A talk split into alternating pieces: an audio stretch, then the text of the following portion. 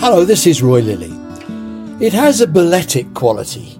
Orange arms sweep through the air with the precision of, of well, a robot. Only a robot can be this accurate all the time, every time. You should go. Visit the factory where the Mini is made. One is produced every 67 seconds. And I link to how you can visit the factory um, in the e-letter uh, this morning.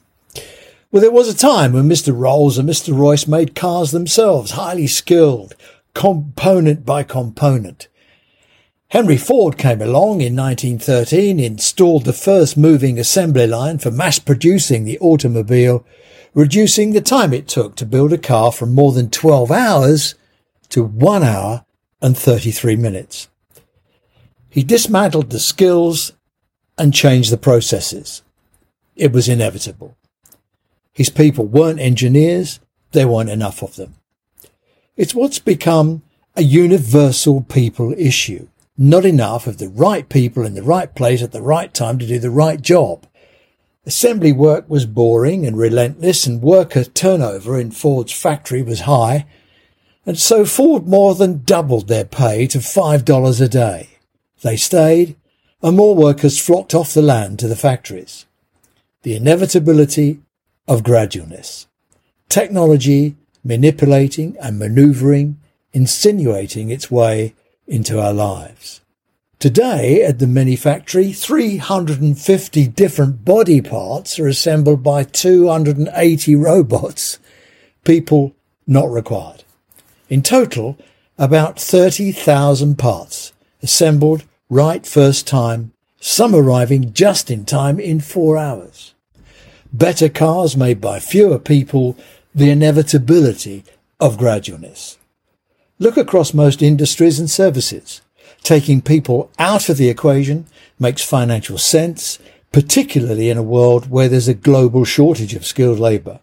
The inevitability of gradualness first comes the skill shifting, then comes the machine, the robot. QR codes on the table of restaurants, meals delivered by a, a server, banking, travel, shopping, local authority services. You don't need me to spell it out. Work is changed. And then there's the NHS. St- still plugging away, trying to recruit care staff in the midst of global shortages, hoping the pull of vocation will make up for the pushback from people who will not put up with heartless rota, miserable conditions, a perkless, loveless grinding day, pressured, bullied and messed about and 170,000 left last year. A tin-eared government, industrial relations at an all-time low.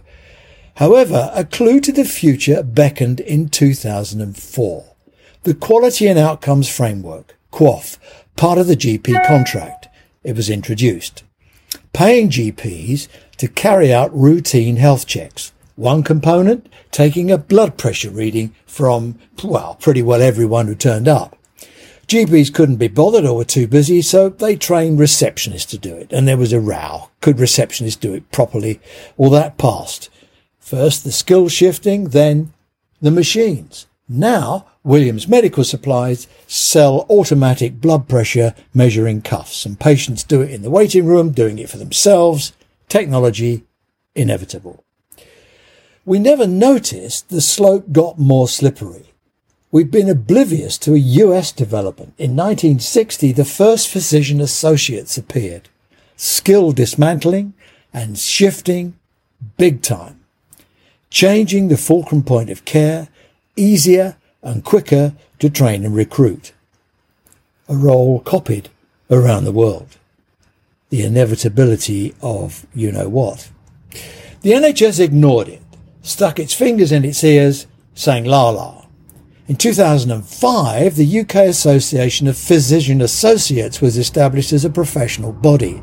In 2006, the Department of Health commissioned an evaluation on the impact of PAs, which, uh, which pointed to a great patient satisfaction. There's a surprise.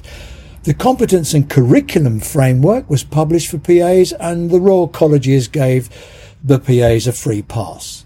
PAs, physicians associates, what do they do? Well, medical histories, physical examinations, see patients with undifferentiated diagnoses, chronic conditions, formulate differential diagnosis, diagnostic and therapeutic procedures, develop and deliver treatment management plans, request and interpret diagnostics, give health promotion and prevention advice. A lot of this will soon be done by machine learning masquerading as artificial intelligence, particularly diagnosis. It's the inevitability of gradualness. Physicians associates can't prescribe, that'll change. When nurses started prescribing, some doctors said they'd poison everyone. Well, they didn't. Neither will PAs. It's the inevitability of you know what. The recognition that PA should be regulated looks to be leading to a wholesale reform of the regulatory processes not before time and, yes, inevitable.